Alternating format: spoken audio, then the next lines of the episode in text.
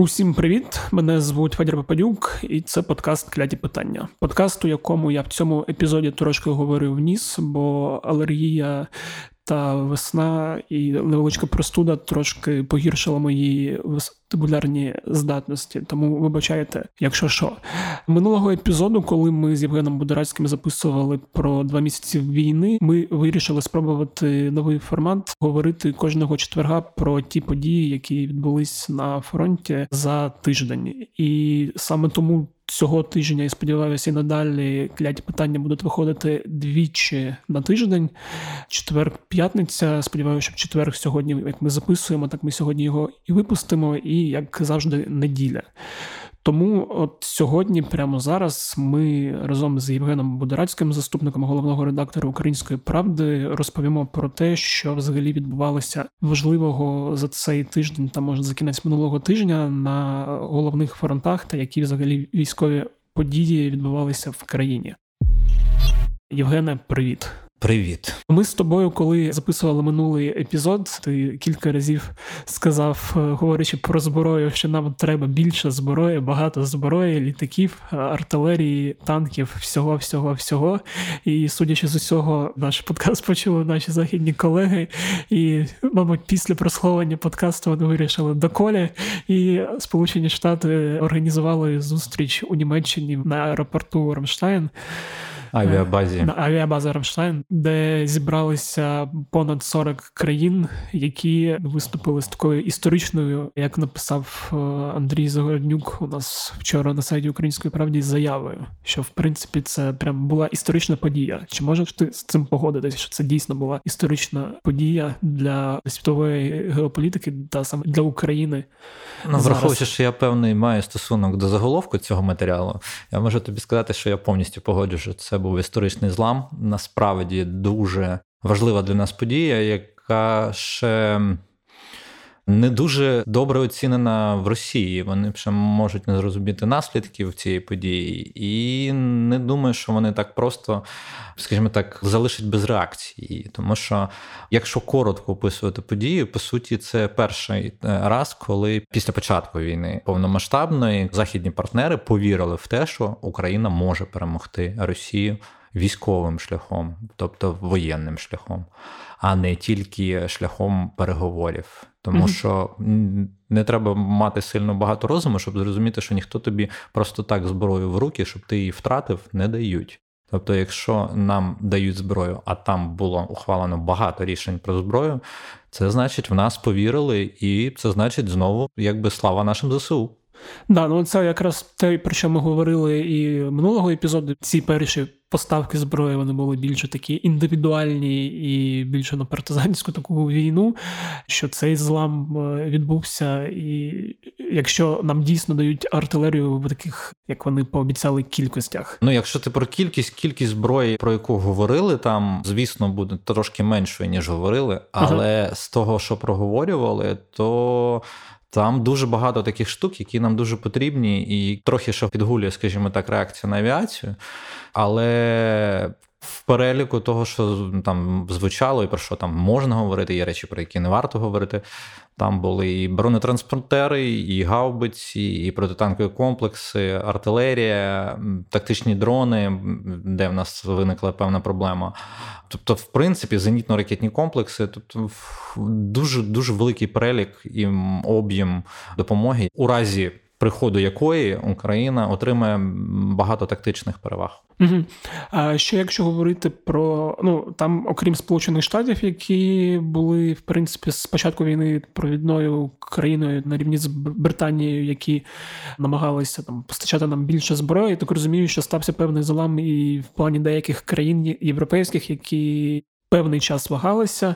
В першу чергу я можу сказати про Німеччину. Ну я думаю, що тут напевно є ще питання не так більше Німеччини. Ну скажімо так, бо Німеччину до цього дуже тривалий час схиляли і показували на картинках і в реальності, що саме Путін намагається робити, і як Німеччина не дуже в привабливому світлі в цьому конфлікті виглядає. Тут скоріше радше мені здається, що зустріч саме в цей час, і саме в таких умовах була, скоріш за все, з очікування результату президентських виборів у Франції все скоріше. Ну тобто, Німеччина є підв'язаною під європейську політику, і її рішення також багато в чому могли бути спровокованими тим, що.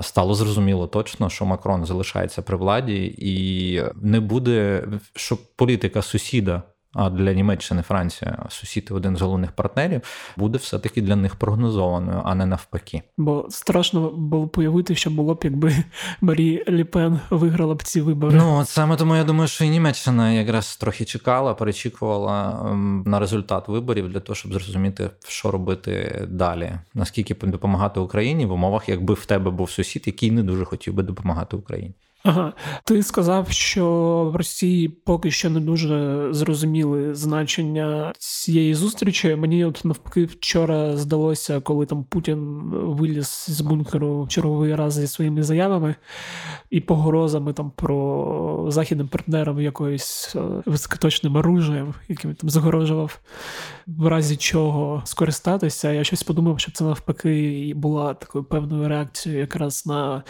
е, події. Ну не від відреагувати зовсім він не міг. Але от подібні заяви, ну вони такі трошки боєгузливі. Ну, тобто, ти воюєш проти країни, яка ну реально за своєю армією, за своїм озброєнням явно менше.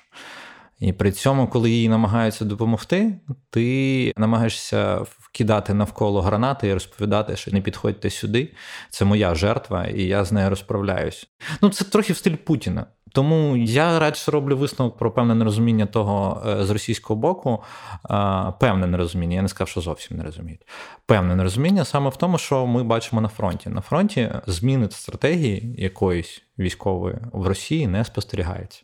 Вони так само б'ються в лоба.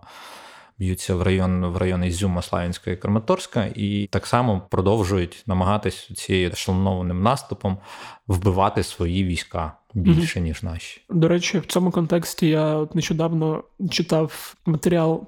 Є такі журналісти там з видання з такою назвою Агентура.ру. Це журналісти, які в принципі першими написали в Росії про затримання цього ФСБшного генерала Бісєди за те, що він дав трошки не ті дані Путіну про стан речей в Україні, і потім був відправлений в Ліфортова під іншим прізвищем, е, як з'ясувалося. Ну і вони типу там давним давно пишуть про ФСБ і ці там КГБшні російські структури. І в них входила змінка про те, що з їхніх джерел стало зрозуміло, що російські генерали зараз незадоволені тим, що компанія в Україні зменшилася до рівня Донбасу, і що вони були змушені відійти від Києва, і що типу вони навпаки зараз більше яструби навіть ніж сам Путін, бо типу хочуть мобілізацію і ці постійні бомбардування України, от так, щоб тут все гриміло. Ну в них є проблема певна. Вони можуть хотіти мобілізацію, але вони не можуть мобілізувати своє населення в умовах спеціальної операції в лапках. Ну, типу... Навіть їх законодавство не передбачає, що умов спеціальної операції вони когось можуть мобілізувати. Тобто, або вони називають речі своїми іменами, і це війна, і тоді зовсім інше сприйняття навіть в російському суспільстві. Або отак, от в умовах спеціальної операції, всіх закинути тут війська. Ну. Я генералів можу зрозуміти, вони військові, ну просто навіть так, чисто от логічно, з логіки, вони військові, але не розуміти, що навіть російських сил просто не вистачає на весь фронт. Я не збираюсь бути діяким там захисником тих там голубів в, в оточенні Путіна, але в них, здається, трошки прокинулась клепка в плані розуміння того, що відбувається в Україні, і як саме воює їх армія. Теж про це думав, що типу генерали хочуть війни. як Ну, генерали військові вони це чекали, напевно, дуже довго, і вони не хочуть визнавати свої прояви просто прямим текстом. Тому і розповідають, що нам треба було продовжувати брати Київ, битись в стінку, брати тотальна війна. Тотальна війна з всіх боків і все інше. Ну, ну я думаю, не даремно там звільнюють генералів так багатьох. Тому Ну, це їх історія, хай вони собі там думають, що можуть, нам своє робити. Погоджуюся. От єдине, що останнє хотів теж запитати по цій зустрічі у Німеччині. От е, ми поговорили про зброю, а теж там лунали от вчора, здається, заяви про те, що в принципі Україна зараз переходить на стандарти НАТО в плані от, артилерії і всього всього. Що це для нас означає? Ну. Розумієш, тут як говорити про зброю? Якщо говорити про артилерію, про ті самі там, наприклад, гаубиці М777, ну це такий саме показав приклад, про який просто говорять вголос. Якщо говорити там про них і про всю іншу артилерію, яку нам можуть продати, передати, там різні форми будуть, то Надівська вона трошки дальнострільніша, трошки точніша. І якщо це все накладати на фахову підготовку українських артилеристів, про що в Росії дуже добре знають, тому що школа української артилерії вона дуже хороша. І е, якщо це все накладати, то це дає нам дуже великий бонус і перевагу. Ну тому що якби не треба сильно думати в голові, що наші просто вибивали їх е, артилерію, а наша не втрачалась. Звісно, наша втрачалась артилерія, і це була велика проблема для нас саме в артилерійській підготовці і в артилерійських пристрілках. Тому поява хороших гаубиць натівських стандартів для нас великий бонус. І я думаю, що українські артилерії не стане проблеми для того, щоб вивчити цю військову техніку доволі швидко і оперативно. Я ж так розумію, деякі артилерісти виїжджають кудись там умовно Польщу чи в інші європейські країни, де проходять ці тренінги. Ну чи я не знаю, чи виїжджають саме, тому що ну артилерія трошки інша історія, якби і я думаю, що вони проходять максимальне навчання з роботою з електронікою, з бортовими комп'ютерами, які на цій техніці є. А тому я думаю, ці штуки, які наші трошки можуть артилеристи не розуміти, і я думаю, що їх вчать. І я думаю, що навчання буде, як казали, здається, в бой до дні старіки. Є така фраза взльот-посадка. Ну, типу, коли з училищ випускали пілотів, дуже так непідготовлених. Я думаю, що тут буде не взльот-посадка, в нас є те, чого росіянам багато чого не вистачає. Це в нас є бажання підготуватись і бажання бути готовим дуже швидко і оперативно. Угу.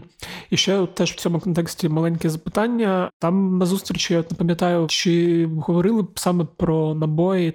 Є те, чим ми стріляємо, тобто там самі ці гаубиці, а є власне набої.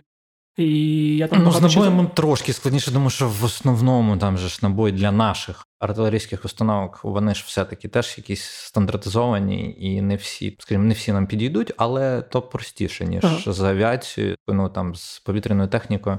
Там трошки простіше. Ну і враховуючи, що Екскалібури зайдуть. Ну це там, якщо говорити про військову історію, це не такі розумні боєприпаси, як говорять, і вони зайдуть з цими гаубицями, які uh-huh. нам а, передадуть. Верніше навіть не передадуть, а вже почали передавати. Ми бачили вже а, е, американські борти з а, е, гаубицями, бачили австралійські борти з гаубицями. Ну тобто, в принципі, коли воно це все зайде, то воно нам допоможе дуже сильно. Угу.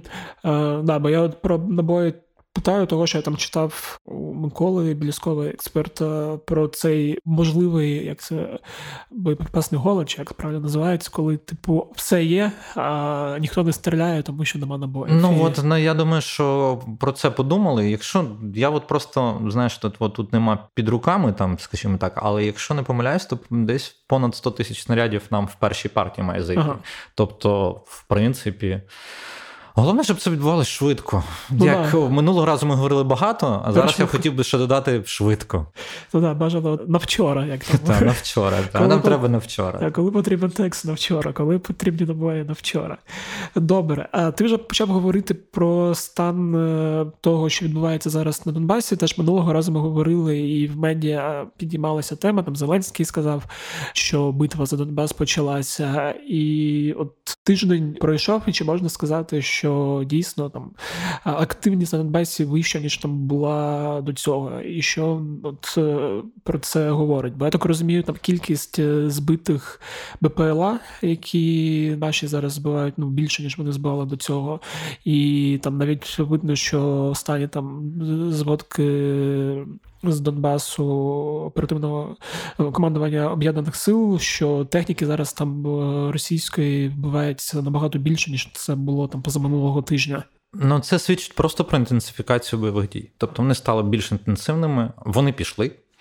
Скажімо так, вони активно зайшли на Ізюмський напрямок, намагаються контролювати Ізюм, е, заходити на контроль, там пробиваються на Барвінкове і з одного боку, з другого боку, намагаються заходити за Лиман ближче до Славянська і намагаються форсувати Сіверський Донець для того, щоб закрити наш ООС всередині Донбасу, там, де наші знаходяться на наших позиціях. І для нас, поки ситуація виглядає.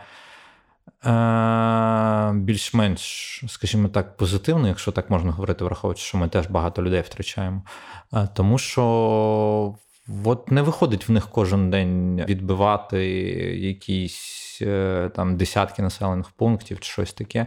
Десь з одного боку вони відбивають, з другого боку, десь наші заходять. Тобто там ідуть інтенсивні бойові дії, які в даний момент виснажують обидві сторони, але перш за все вони виснажують російську сторону, тому що вона все ж таки атакує. Ну так, я так розумію, той, хто атакує, той має більше жертв. Так, якщо ще й нерозумно атакуєш, е, то воно ще більше втрачається. Тобто вони не знають в основному території. Наша перевага полягає в тому, що саме на тій території, якщо, скажімо, битва за Київ і там Чернігівський напрямок, Сумський напрямок і все інше. Можливо, в певний момент можна припустити в тому, що наші так само просто по картам це робили, а, хоч це і наша територія, але ну, там не очікуючи великих бойових дій, вони могли так само реагувати просто по картах. То тут все просто наші вісім років там воюють і стоять, вони знають кожну висоту. Вони знають кожен яр, і я думаю, що нашим там і оборонятись, і в принципі воювати набагато не те, щоб простіше, а вони можуть воювати набагато якісніше, ніж росіяни, які цю територію в принципі не знають. Ага, плюс я ж так розумію, наші все одно ну можуть дозволити собі відступати.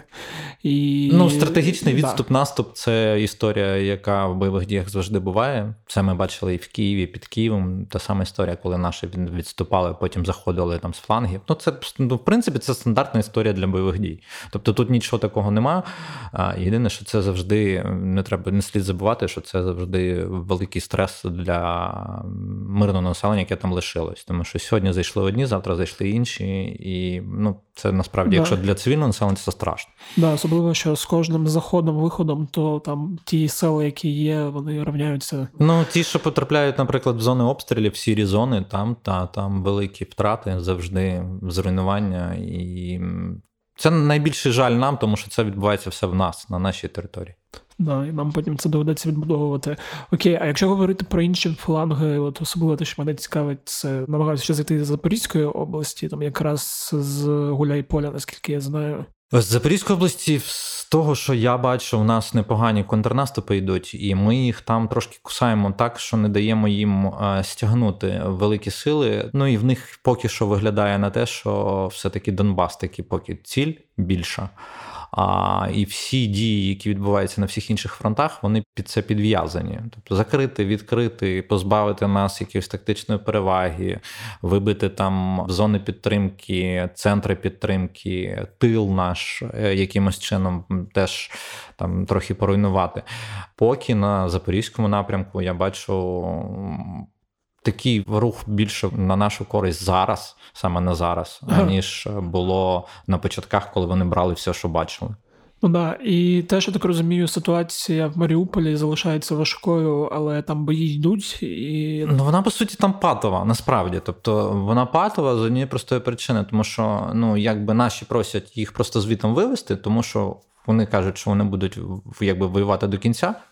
І вони це ну, і вони розуміють, що вони будуть воювати до кінця, і тому просять їх вивести. А це вже штука така, яка називається, ну, скажімо, це вже більше моральна. Тобто на морально-вольових наша там тримаються, і а росіяни просто зрівнюють з землею, і вони бачать, що кожен день, коли вони намагаються просто тупо штурмом брати, вони втрачають купу купу своїх сил. І з одного боку, а з другого боку, коли вони це все бомбардують там півторачками, трьошками великокаліберними бомбами, коли це бомблять, воно їм. Поки не приносить тих саме е, результатів, які вони хочуть, а приносять тільки всі мінуси, тому що на це все всі навколо дивляться і розуміють, що це просто якби ну трошки немає глузду да, бо я це ж питав в контексті того, що там ж теж здається кінець минулого тижня. Там була зустріч Шойгу, де він там сказав, що типу ми не будемо штурмувати Азовсталь, ці катакомби. Хоча після цієї заяви нічого не змінилося, вони продовжили штурмувати. І там з того, що я читав, я так зрозумів, що вони хочуть частину сил відтягнути з Маріуполя на інші напрямки, бо їх Маріуполь трошки зв'язує. Ну їх багато що зв'язує, але тут треба розуміти.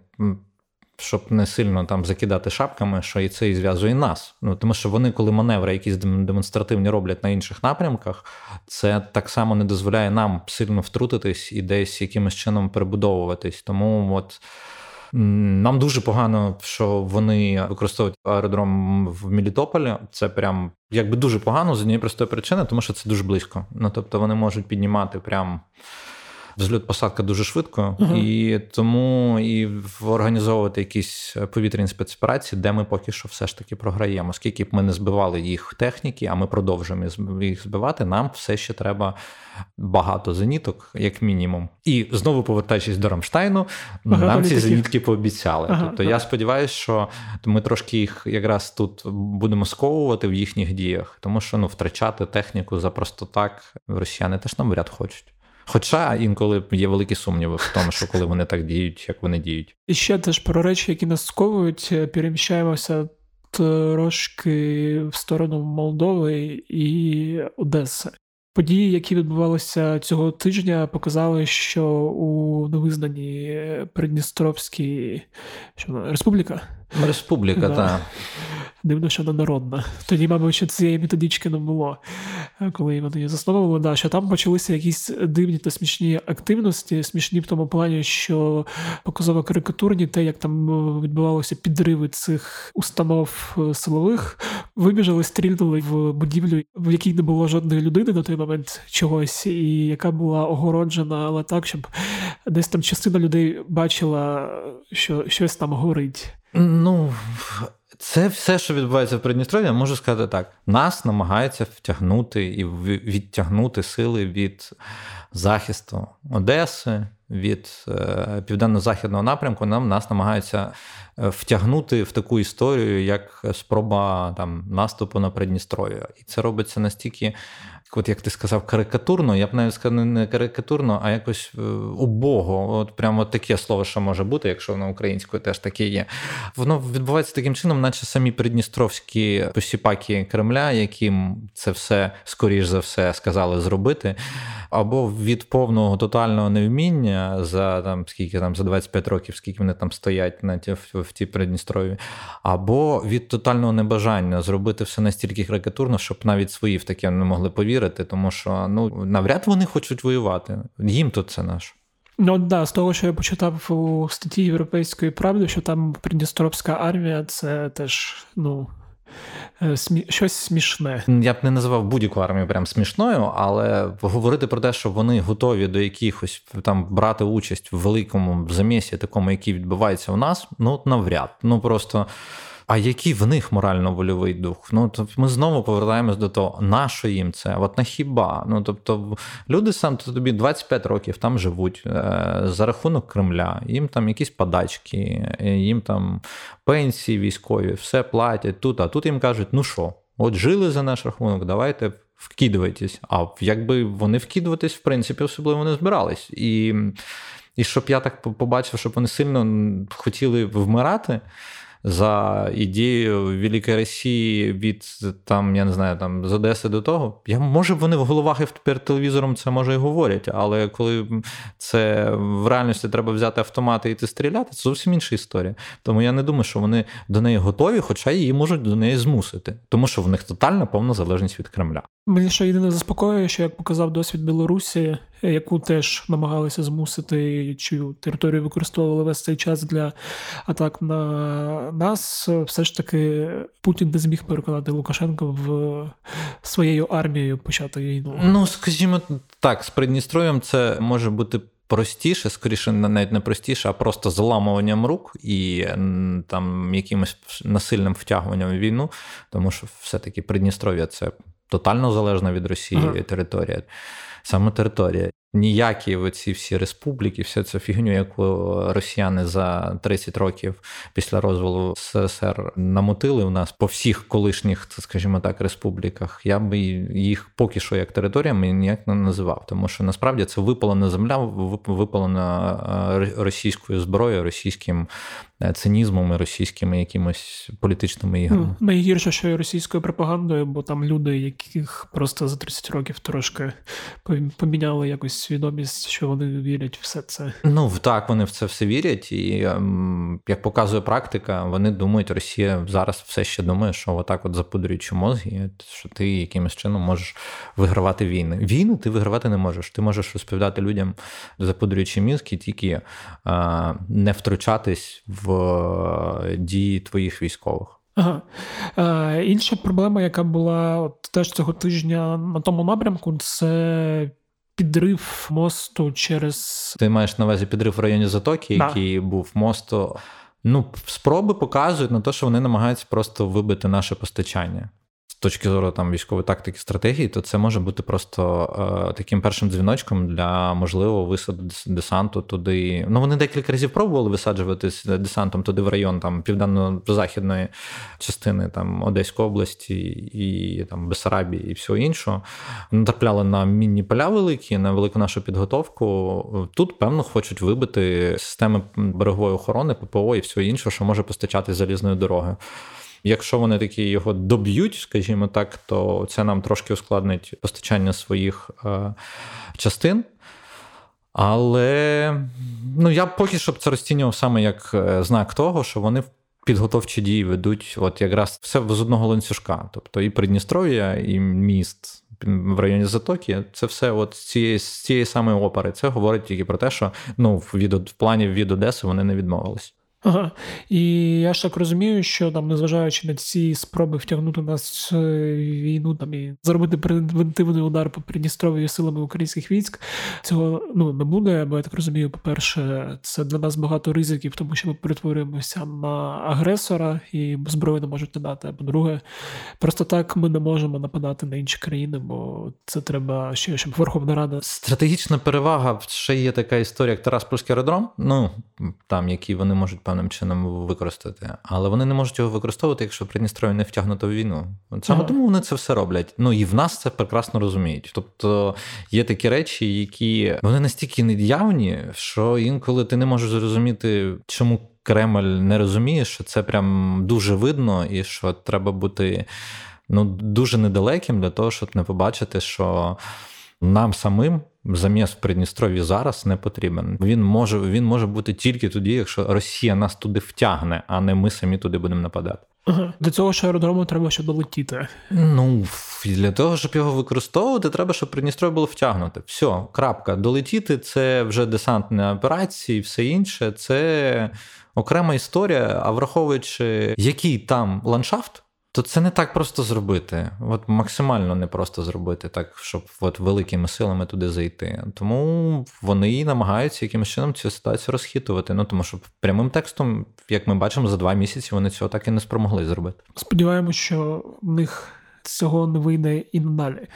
Е, ще хотів поговорити про всі ці референдуми та спроби проведення референдумів, які зараз відбуваються. Головний ньюзмейкер це Херсонська область, бо сьогодні там і вчора там були такі новини, які мені не дуже подобались про рублі, які вони збираються вводити в обіг.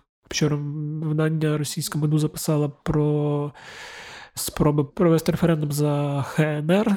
Ну, вони намагаються, типу, якби в лапках легітимізувати свій вхід. Я це називаю зайняти населення чимось. Тобто, це не прямим текстом назвати. По факту, зараз ці, ці території, на жаль, для нас окуповані. Просто все. Вони і так контрольовані Росією. Там дуже мало контролю від місцевої влади, хоча вона намагається, хоча б якимось чином, хоча б комунальну діяльність якусь вести.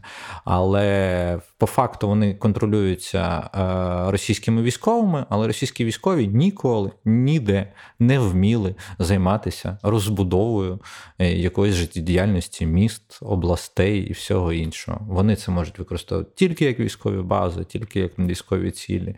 Тому і починається туди, треба заводити їм чиновників місцевих, якимось чином, е, як це називається, чимось займати населення.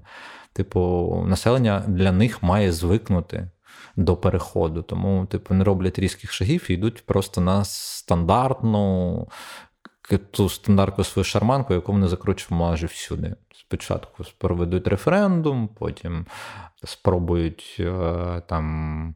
Ну, вони вже там проголосили якихось там типа ну, типа губернаторів, типа мерів. Там потім спробують скоріше за все провести референдум, потім будуть вводити рублі, і враховуючи, що в нас практично Херсон відірваний від е, е, контрольованої частини України. Потім будуть перебивати постачання, і вони вже це роблять. Потім просто щоб типу населення звикало, що воно вже типа в російській зоні контролю. Ага, Мені просто цікаво, ну, якщо там з Кримом в них вийшло, і з Донбасом вийшло там на цій такій хвилі, коли там була велика частина населення, ну, яка їх все одно там підтримувала, що там, що там, то я так бачу, що в Херсоні в них підтримка ну, нульова. В Херсоні в них нульова підтримка. Якщо ми повернемось до Криму і Донбасу, скажімо, брати цифри. Ми не говоримо про цифри, які вони показували. Це чисто картинка і фантастика. Та.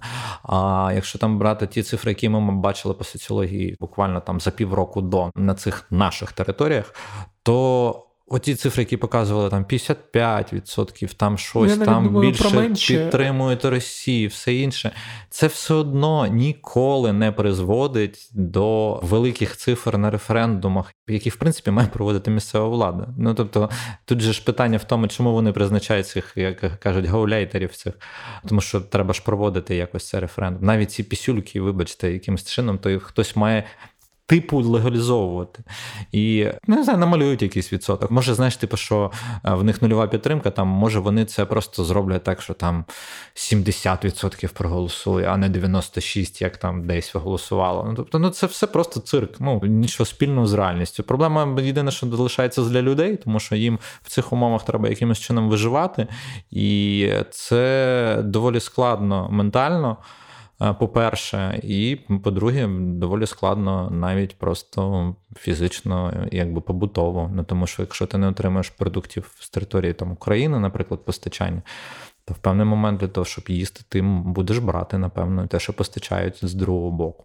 А цим тебе будуть шантажувати, що раз ти вже береш, раз ти вже переходиш на рублі або ще щось, що ти сам типу якимось чином це освячуєш. Ні, це не освячення, це просто умова окупації. От і все. Мені просто навпаки було цікаво, чи не буде так, як там було в.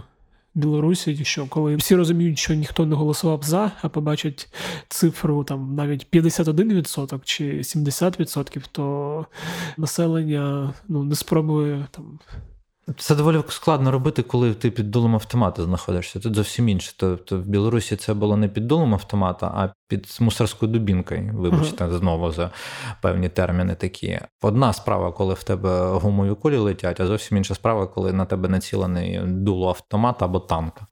Да, в принципі, тут погоджуюсь. І ще теж останнє питання по Херсону. Я читаю інколи і не знаю, наскільки це достовірна чи недостовірна інформація. Може, ти щось чув про певні партизанські дії, які відбуваються на там території Херсонщини і взагалі там на окупованих територіях. Типу, чи є воно і наскільки воно є, масово? Є, типу, вони там... є масово, достатньо масово, і ми отримуємо багато сигналів про це. Росіянам дуже складно отримувати цю територію, тому що ну, люди просто не погоджується з цим, і все. Я вже не кажу про мітинги, які все ще періодично проходять в Херсоні. Хоча це прям справді подвиг виходити на центральній площі, коли на ній стоять танки. Це треба дуже багато мати мужності всередині себе, щоб таке робити, але люди виходять далі. І це навіть от це свідчення того, що люди ж не просто виходять публічно, вони роблять багато непублічних речей. Звісно, що в умовах, коли проти тебе протистоїть велика там машина військова, ти сильно багато не накрутиш партизанщини. Але я думаю, що в певний момент в них. Десь буде зникати БТРчик, десь буде горіти танк, десь буде вибухати якийсь склад боєприпасів. Ну, я думаю, їм це приємно не буде, а в кінців вони просто не знаходитимуть, тому що чим більше вони тиснутимуть, тим більше вони отримують е, тихого опору, як називається. Mm. Ну да, це е, не на території Херсонської, а на території здається, чи Луганської області, чи Донецької, коли там була зустріч силовиків і так званих місцевих приголошених сил, а потім вони в якийсь момент вибухнули всі разом. А в Луганській області десь Гайдай. Ну так буває. От Просто люди інколи от так от такі, от, та, от просто ну, щось там побутове, ну щось там сталося. Ну. До речі, поки ми з тобою говорили, сполучення Ізмаїл Одеса через цей позиціонований міст відновили. Там єдине, що типу, сам потяг якраз, типу рух вже через міст у затоці є. Що хотів поговорити от про ці вибухи на території Росії. Ми вже поговорили про вибухи на території Придністров'я, а от, здається, цього тижня їх було теж фіксувалося досить багато. То там склад з нафтобазою, там якийсь склад з набоями чи ще щось. Ну, з технікою безпеки чуваки просто якось не не можуть ніяк е, звести кінці з кінцями. Це я розумію. Мені просто от цікаво, де і проблеми з технікою безпеки, а де там, де росіяни самі влаштовують е, якісь терористичні акти, щоб залякати населення. Чи можна це зрозуміти якось за якимись там ознаками? Бо от я для себе думав, що коли там вибухає нафтобаза чи склад, то це проблеми з технікою безпеки. Ну щось там е, абсолютно. Ну це, да. це просто треба розуміти, що. Це все складно. В нас же ж, за даними росіян, в нас немає таких ракет. Тобто ми жодним чином ніяк не можемо бути причетні до того. Так що, а якщо ну там прям серйозно говорити, то Росія неодноразово в своїй історії, тим більше Путін, скажімо так, використовувала таку історію як втягування свого населення в істерію. Але мені просто здається, що. Це б ми побачили, якби вони б там десь взірвали, не дай Боже, е, якийсь там великий будинок, ну там з великою кількістю жертв, і щось таке влаштували, що вони робили в своїй історії. Але мені чомусь здається, що вони поки що цього не роблять з причини того, що вони розуміють, що вони градус істерії розігнали вже до стелі. І що далі кришечку може з кастрюльки просто знести, а неконтрольованість свого народу це трошки інша історія. І як може свій народ на це реагувати, ніхто не знає. Тому я не виключаю, що вони таку карту можуть розіграти, але поки я думаю, вони її тримають, тому що вони самі не знають, в який бік вона повернеться. До речі, да, про це градус історії, який там нагнали, вже теж ну, багато я читав і з боку росіян, які там типу говорили, що пропаганда трошки ну перестаралися. Там не просто перестаралися, вони просто фактично зробили свою паралельну реальність, в яку загнали людей. А в цій паралельній реальності мені здається, що вони скоро і самі вже будуть губитись. Я коли там теж днями минулого тижня читав такий текст, походив е, теж на російському виданні Медуза. Там чуваки, якісь соціологи, поїхали по Росії і записали 200 чи 300 інтерв'ю з людьми, які от якось себе виправдовують. Коли ти це читаєш, я от просто ну це. Важко пояснити словами, що там у людей в голові відбувається. Найбільша проблема цієї війни буде в тому, що якщо не буде якогось реального міжнародного трибуналу, то російський народ так нічого і не зрозуміє. І ця розігнана до стелі істерія у випадку поразки Росії, поразки Кремля, вона буде залишатись дуже великою проблемою як для розвитку як не якогось там іншого шляху Росії, так і для нас, які будуть продовжувати жити просто з історичними сусідами. Да, я про це теж думав, бо ми не можемо Росію взяти так е, кудись. Відсунути, да. Хотілося б дуже, щоб стіну, як, як там рів з крокодилами, дуже хотілося б, але навряд нас так да, вийде. І типу, щось доведеться ну, якось з тим жити, і да, про це треба думати, щоб люди, які там були, ну краще мати справу з адекватними людьми, які там розуміють якісь цінності, ніж з людьми, які там кажуть, що е, можемо повторити. Ну, що... я думаю, що це. Тема зовсім інша, але насправді нам дуже складно буде взагалі ще не одне покоління розмовляти з росіянами, взагалі, навіть тими, які здавались колись більш-менш е, адекватними. Я вже згадував всю цитату Путіна про те, що в них там є якісь зброя, яку вони можуть використати проти заходу, і в таких ситуаціях ти перше про що думаєш, це про ядерну зброю, яка може бути використана проти України. Ем, цього тижня я читав розмову Сидоренка з Самусем якраз про використання тактичної ядерної зброї. Ми там про це пам'ятаю, що говорили з Андрієм Цеплієнком ще перед війною, і коли він тоді розповідав про цю доктрину, яка враховує ядерну зброю, мені це здавалося таким трошки божевільним, а зараз ти просто ввечері стоїш там і ну, спокійно собі думаєш, типу, ну, про таку вирогідність, і вже ти до неї якось навіть звик, що трошки лякає, що таке може статися. Як там був мем, е, цей е, картинка, типу, коли українці лягають спати, так е, може запикаємо, може ні, то їб, то.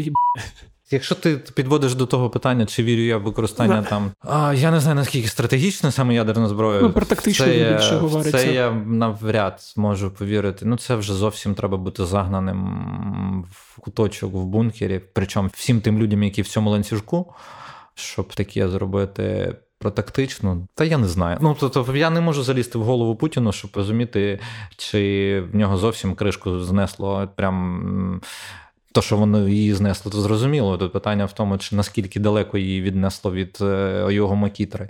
Просто перше використання ядерної зброї завершить існування не тільки його режиму, а просто призведе до дуже великих втрат саме серед російського народу. Ну тому що йому цього ніхто. Це червона лінія, яка в принципі вже діє з часів Другої світової війни. Ніякого використання ядерної зброї. Все. Да, хочеться про це вірити, бо знову ж, коли ми говоримо про істерію в Росії, яка там з'явилася завдяки пропаганді, то я там ну ти включаєш якийсь там відрив Соловйова просто щоб подивитися, що там вони мелять, а вони там якраз мелять про ударять і все. Ну, ударять і все. Ну, в принципі, це називається ударять і завершити просто існування своєї ж власної держави. Сподіваюся, що без цього е, з першого пункту станеться другий пункт. Окей, а, наче про все поговорили. Сподіваюсь, наступного тижня ми зустрінемося знову, і новини будуть кращими для нас і гіршими для російської армії. І з кожною нашою розмовою так буде відбуватися все далі і далі. Дякую за те, що розповів. Нема за що будемо раді чекати хороших новин. Ось така вийшла розмова. Дякую, що дослухали до цього моменту. Як завжди нагадую та прошу, що якщо у вас є зайві гроші, і ви не знаєте, куди їх витратити, то надсилайте їх фонду Повернись живим або будь-якому іншому фонду, який допомагає українській армії. Чим сильніша армія, тим скоріша наша перемога. Якщо у вас немає грошей, але ви хочете допомогти мені, то ви можете поширити цей подкаст своїм друзям. Якщо у вас є iPhone і застосунок Apple Podcast, ви можете поставити подкасту оціночку і написати якийсь приємний комент. Також нагадую, що ви можете слухати подкаст Кляті питання де завгодно. Це Apple Podcast, Podcast, Google Podcast, SoundCloud та інші платформи. І нагадую, що всі подкасти Української правди ви знайдете на сайті Української правди в розділі подкасти. На цьому все з вами був Федір Пападюк. Нагадую, що ще один епізод вийде у неділю. Слава Україні! Бувайте здорові! Вірте в ЗСУ!